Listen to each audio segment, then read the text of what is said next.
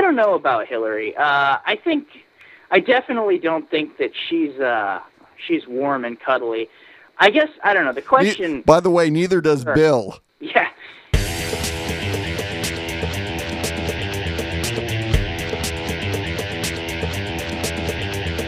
Welcome to You Are the Guest, a weekly show where you can be the guest and tell people what you and your friends and neighbors think about news events and issues of the day. It's part talk show, part opinion poll, part reality show, and a whole lot of fun. And it's completely dependent upon your participation as a guest. To be considered as a guest for a future show, check out the website at www.youaretheguest.com for details. Now, here's your program host, Bill Grady. Greetings from the great city of Fort Dodge, Iowa, and welcome to show number 62 of You Are the Guest, the show where we talk to everyday people just like you and me about their lives and about the issues of the day.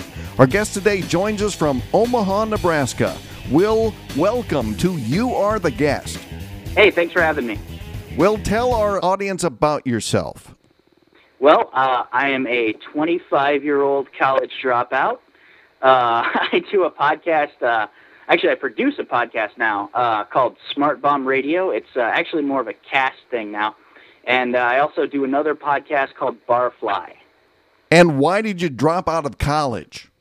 Well, it's one of those things where uh, I was in college, and uh, I was I was studying history actually as a history major, and about halfway through, I said, "Hmm, do I want to be a historian? Do I want to teach history? No, not really. Why why can't I just buy these books and read them at home?" And that was kind of that was pretty much it.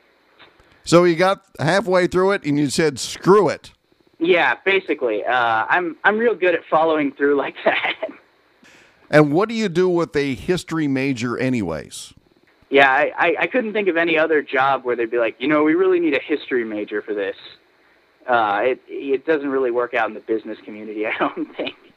So, what are you doing now? What's your full time employment? Uh, I work at a job, uh, which is different from a career. It's I, I mean I have a day job at a dot com, and uh, I kind of just do my work, pay my bills. Nothing really exciting, actually. Nothing wrong with that. Much better than stealing cars or selling drugs. Well, actually, I think those pay a little better, but yeah, it's true. They pay a little bit better in the short term. Well, yeah, but you get to meet interesting people afterwards, and that's you know I've always been into that. So, you're interested in walking around with scumbags. Well, you know, not necessarily touching them because I have a little bit of OCD, but yeah, you know, meeting scumbags is always interesting. Well, speaking of scumbags, we're going to start talking about politics.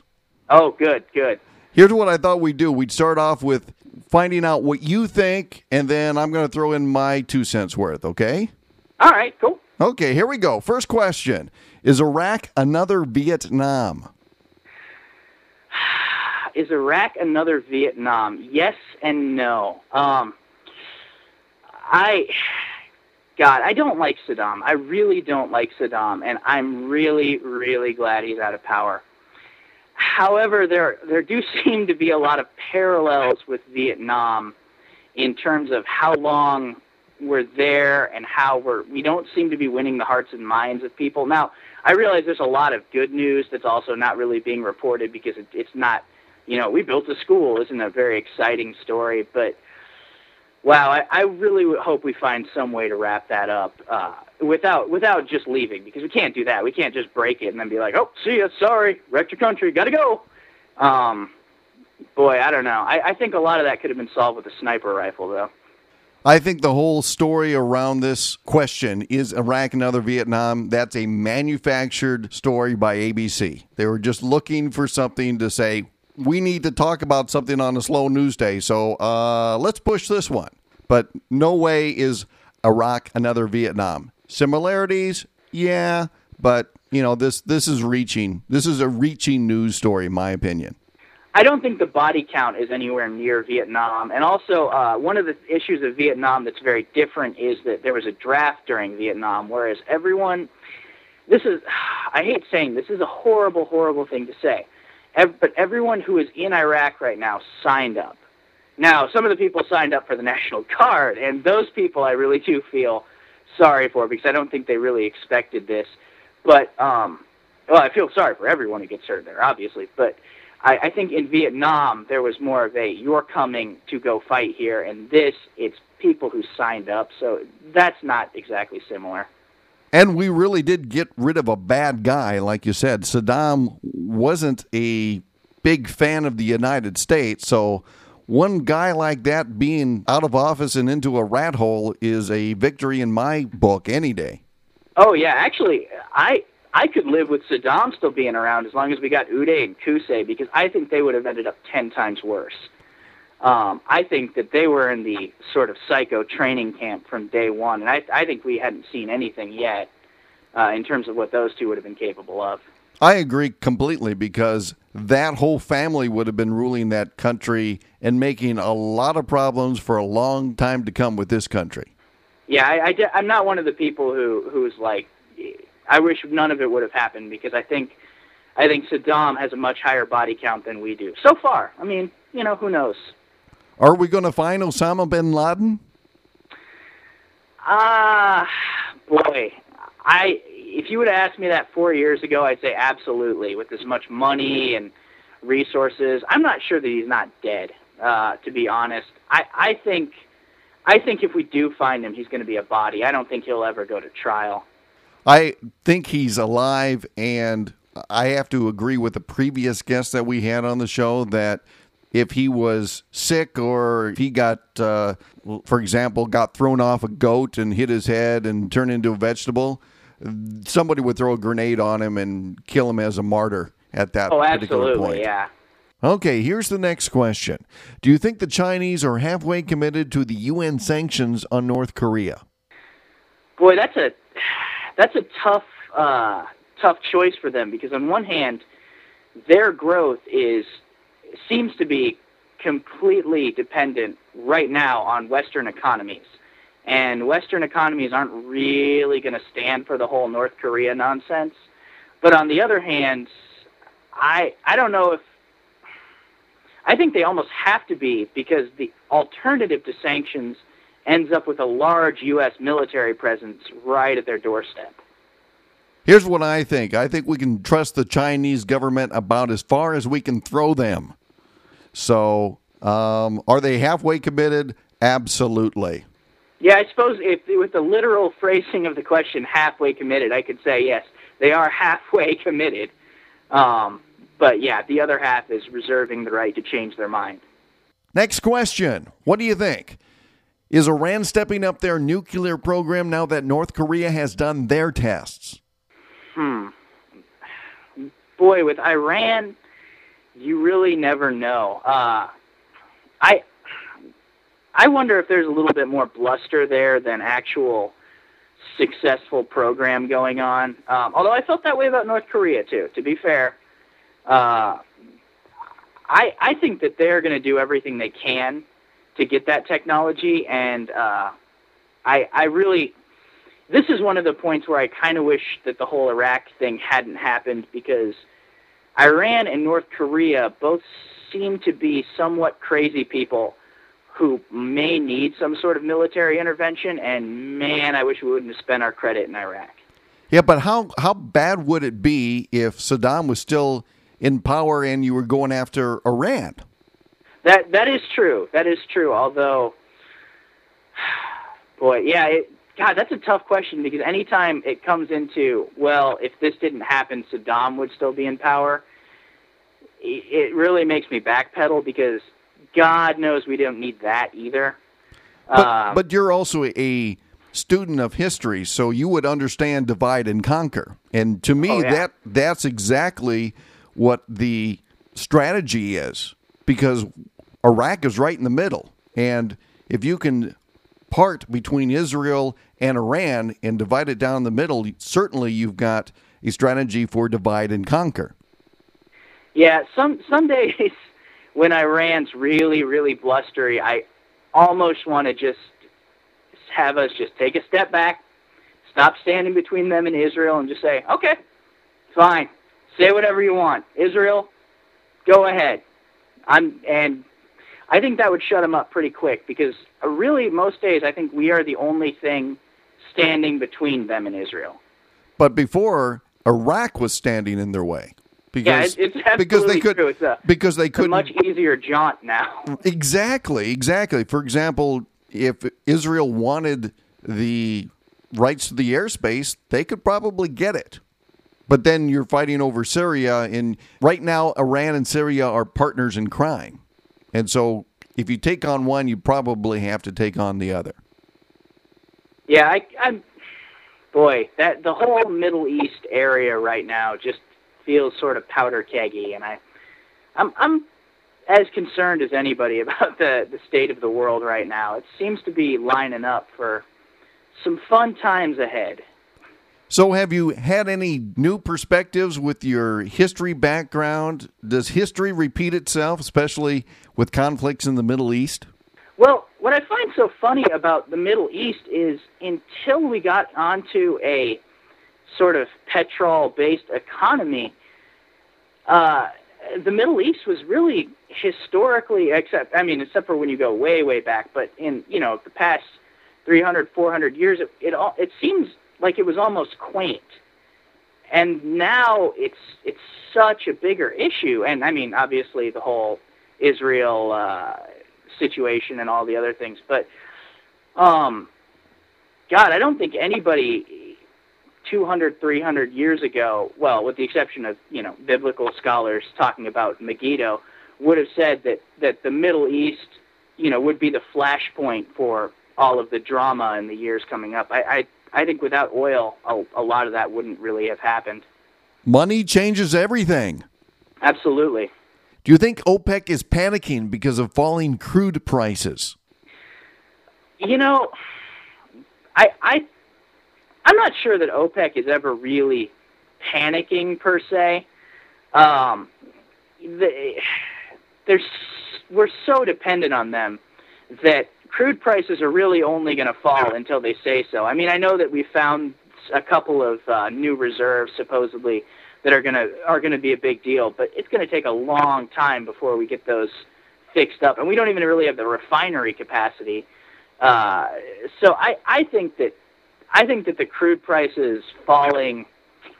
I I don't think they like it, but I also think that if they don't like it enough, it's very easy for them to fix that. I think they're having flashbacks to the middle 70s. Do I think they're panicking? I think they're having flashbacks, and for those guys to have a few extra sleepless nights, that's okay with me. Yeah, I'm I'm no huge fan of OPEC in general. Um, I, well, I I'm that's one of the areas I'm fairly conservative on is is uh, is business practices. So I'm kind of in the Adam Smith camp on that. So yeah, if it, if it makes OPEC a sad panda, that doesn't bother me too much. What do you think? Is Condoleezza Rice an effective Secretary of State or not? I'm I'm sort of I'm I'm sort of a Condoleezza Rice fan in, in a lot of instances. However, if I had the choice between her and Colin Powell, I would have rather Colin Powell not have sort of gotten burned. Um, I, I think she does a good job, and I, I think she's a really smart lady. Uh, when people talk about, you know, hoping that her and Hillary will debate one day, I think that any intelligent uh, Democrat strategist, to use a uh, Limbaughism, uh, would not let that happen.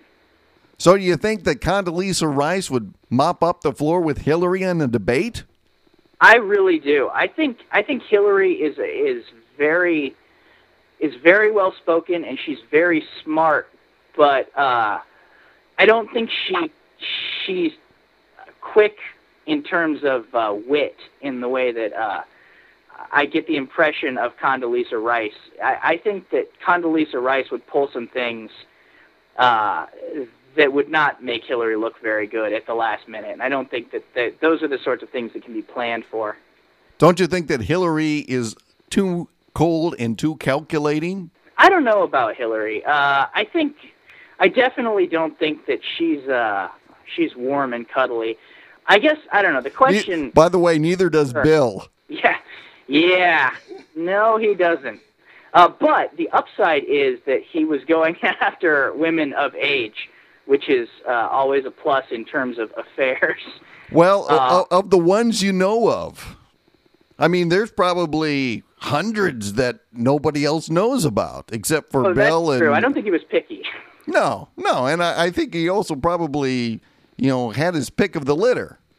Yeah, well, God, you'd hope so. I mean, you'd think that if you get to be president, you could you could pick more attractive women. I mean, I don't want to go all the way back to making Lewinsky references because that's sort of you know morning talk, more like morning radio type stuff. But man, I hope he did better. I hope that was just a crime of convenience and not choice. So, if you had to look ahead two more years, who do you think is going to be on the presidential ticket in November 2008? Uh, well, I, I think I think Hillary will show up somewhere. I don't know that she's necessarily going to be the presidential candidate. She she may be Veep. I don't think McCain, even with his recent sort of conservative reemergence, uh, I think he's burned too many bridges. I think that they'll go for somebody who's more of a party loyalist, and I think at at their peril, to be quite honest. Um, I don't think people like McCain win nominations.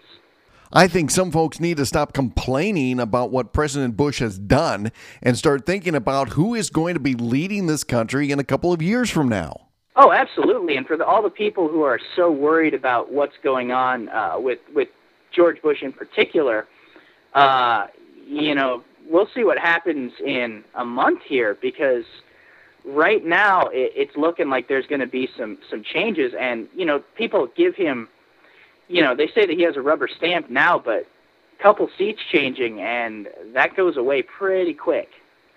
So, are the Republicans going to be hurt next month, or is it just wishful thinking by the Democrats? Well, I sh- I should uh, this should, this is a point where I should really go ahead and uh, sort of full disclosure. I am a strong fiscal conservative and a fairly strong social liberal. Uh, Now, how does So- that work? well, I I really it's it's not libertarian. I wouldn't say um, because I think that go a little too far for me. And it's not political schizophrenia. You, it is a little bit of political schizophrenia.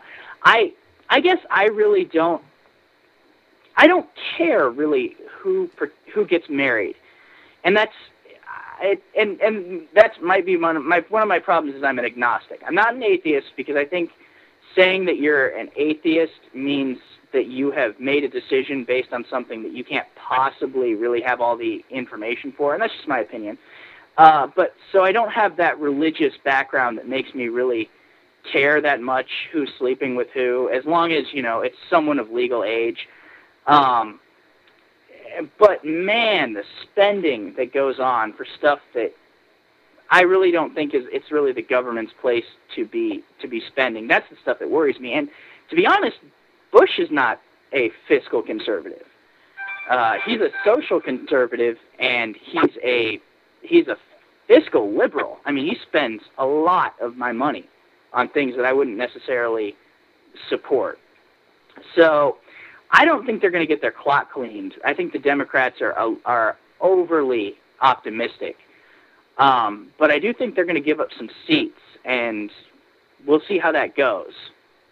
I think they'll probably trade a few, but Well, yeah. But in the long run, the Republicans will once again have majority. Oh yeah, I don't think they're going to lose their majority. I, I think they're going to still have have the the Congress, Supreme Court, and the executive branch for another two years. Um, I think the people who are who are like this is going to be a revolution, it's going to all change, are uh, overestimating uh, some of these scandals, which I mean are are terrible scandals, but just because one guy seems to be wanting to diddle children does not mean the entire party does and I think that's a little unfair. Well, you're also a student of history, so you know that these scandals or scandals similar to have always been in American history or always been in American politics. Oh, absolutely. When I hear talk about the more the kinder, gentler politics of our founding fathers, it makes me want to gag. If you read some of the uh, some of the news newspapers that uh, Jefferson was writing while Adams was still in office, while he was his, his vice president, and still some of the stuff that I mean, boy, it was it's actually a lot more congenial compared to some of the uh, like revolutionary politics uh, in the period shortly after that, sort of between the uh, revolution and the uh, Constitutional Convention. Uh, it was just as bad back there, and same with the scandals. Bless you, because I've been thinking about that as as I've been reviewing a lot of the shows. And sometimes people come on the show or I'll read something on, on a forum or something like that that they're just discovering that the country is as bad as it's ever been.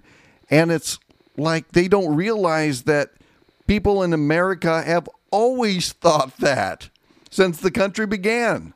There's always been oh. somebody that's unhappy with the country for some reason or another, and they think it's going to hell. Oh, yeah, I think it's gotten a little bit more polarized, but only in relation to, uh, I mean, you know, you, we had this period after 9 11 uh, where everybody was sort of on board and they were all kind of singing kumbaya and hugging. And I think a lot of people forgot the way that it was before. I mean, you know, we were up to impeachment trials, you know, just slightly previous to that. So it, this it's not new. I think it's gotten I think it's gotten very bad, but I couldn't really say worse because I think there's been a lot of times in history where it's been just as bad. Hell, I mean, the Civil War, anyone? Yeah, let's um, let's talk about Reconstruction. I mean, the years between when Lincoln was shot and 1900 was some of the most corrupt political years we ever had. Oh yeah, and there's the the president's presidential sex scandals and polit- politician sex scandals and stuff. That's nothing new. The only thing new is that they're being reported on TV. Yeah. Oh, oh yeah, on TV also. Is the economy rolling along, and does that give Democrats one less thing to complain about?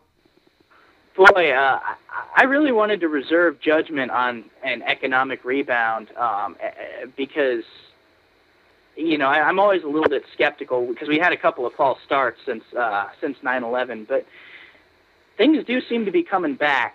Um, I don't I don't know if that's if political parties can do a lot to really uh, to really change the economy one way or another. I think the economy is such a such a uh, big, complicated beast that I, I think it's it gives someone an a little bit too much of a sense of self-importance to really one way or the other uh, give credit for that. But it does seem to be coming back now. Every time I see gas prices, you know, at around here they're about two bucks, and I'm excited about that. It makes me want to kick myself just for a second. That's right. I was talking to somebody last night about that very same thing.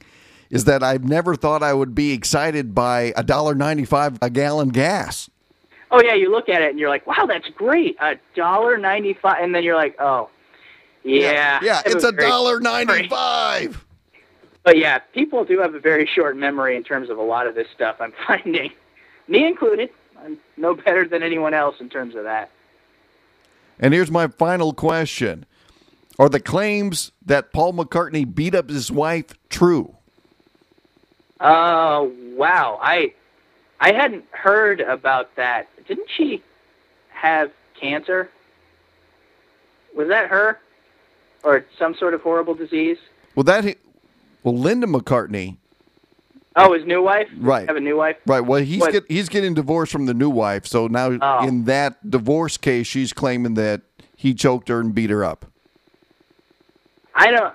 You know, I I I couldn't tell you one way or another. I haven't even heard about that. I God, I hope not, because uh, I I think that would make a crummy song.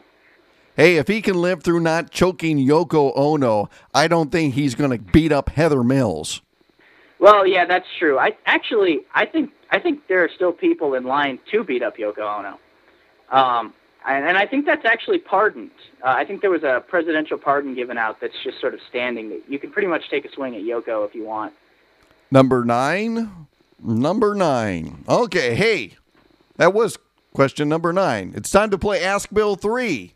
This is where, Will, I'm going to turn the microphone over to you, and you get to ask me three questions about anything. So fire away. All right. First one, uh, the, as promised, what do you like better, ninjas or pirates? Pirates. Arg. Is is that is that because of Pirates of the Caribbean? Are are you a fair weather ninja fan? Have you did you change over, or has it always been pirates? Oh, you know, I've always liked pirates just mainly because of the fact that they're just oh a little bit more scruffier. Okay, all right, that's fair. All right, question number two. If you could sucker punch one person, living or dead, this is a favorite question of uh, one of our cast members. Who would it be? Osama bin Laden. Nice. That's always a, that's always a good choice. Uh, That that's politically correct too. It it is politically well, unless I mean, unless you're in the Middle East, then maybe not so much. Well, let's not kid ourselves. Those guys would want to sucker punch us too. Oh, well, they sort of did, to be honest, in a big way. Good point. What's question number three? Uh, let's see. Question number three. Uh, okay, this is this is an easy one. Uh, what is? Let's. I'll just go go on. Uh, I think one of your other guests asked you something similar. So, uh, what is your favorite band of all time? That's probably a really tough question to answer because I've listened to so much music over my lifetime being in radio and, and also just being a music lover. I've probably listened to Boston the most over the last 30 years or so, but probably the last 10 years I've listened to the cult the most. So I'll, I'll, I'll put those two bands out there of those are the ones that I've listened to the most recently and also over the last 30 years. How about yourself? Uh, wow, I go back and forth. Right now, I'm in a real flogging Molly phase, uh, which is sort of an Irish slash punk band. It's hard. It's it's hard to describe because it's not real traditional Irish music, but it's not punk music either. Um, so I would say probably flogging Molly right now. Have you found any independent music through podcasting that you really like? Oh yeah, yeah. Uh, of course, Jonathan Coulton, who anybody who's listening to this who has a podcast, I really don't have to say much more. Everybody pretty much knows Jonathan Coulton. Um, uh, another guy uh, who it's really just two songs so far that I've, I've but I really like is uh, Matthew Ebel, I think Ebel, E B E A L. I don't know. Uh, they're both on the Podsafe Music Network, and uh, I've gotten a kick out of both of their songs. I found Patty Hurst Shifter out of North Carolina. Oh, I'll have to check them out. Yeah, very good. I had them on uh, uh, some of my earlier shows this year. That that's cool. I'll have to check them out. Patty Hurst Shifter. Patty Hurst Shifter. Will, do you want to tell about your podcast and how people can tune in and listen to your show? Absolutely. Uh, for Smart Bomb Radio, which is a storytelling, comedy, and variety show, uh, you can check it out at www.smartbombradio.com. Uh, you can also subscribe via iTunes, and uh, also you can find a lot of the comedy bits from that show on the PodSafe Music Network, and those are all free to play on your uh, podcast. We have a couple of uh, Mac versus PC spoofs and things like that. Uh, Barfly is kind of new; it's flash fiction, and that one's just mine. And you can find that at barfly.libsyn.com. And I've heard the shows, and I think they're very creative and very funny. So you've you've got my stamp of approval for those two shows. Will, thank you so much for being our guest this week on You Are the Guest. Thanks; it was a lot of fun. If you'd like to be a guest on a future show, just go to our website at www.youaretheguest.com. Submit your first name, the town where you live, and a short description on why you'd make a good guest. There is no charge for being a guest, and you'll have the opportunity to share what you think and how the news and events from today affect your life. The show's producers will contact you by email if you're chosen for a future show. Remember that you can listen to the show every day at Coolcast Radio. And of course, we always appreciate your subscriptions at iTunes and Yahoo Podcasts. That concludes this week's edition of You Are the Guest from the great city of Fort Dodge, Iowa. I'm Bill Grady. Thanks for listening.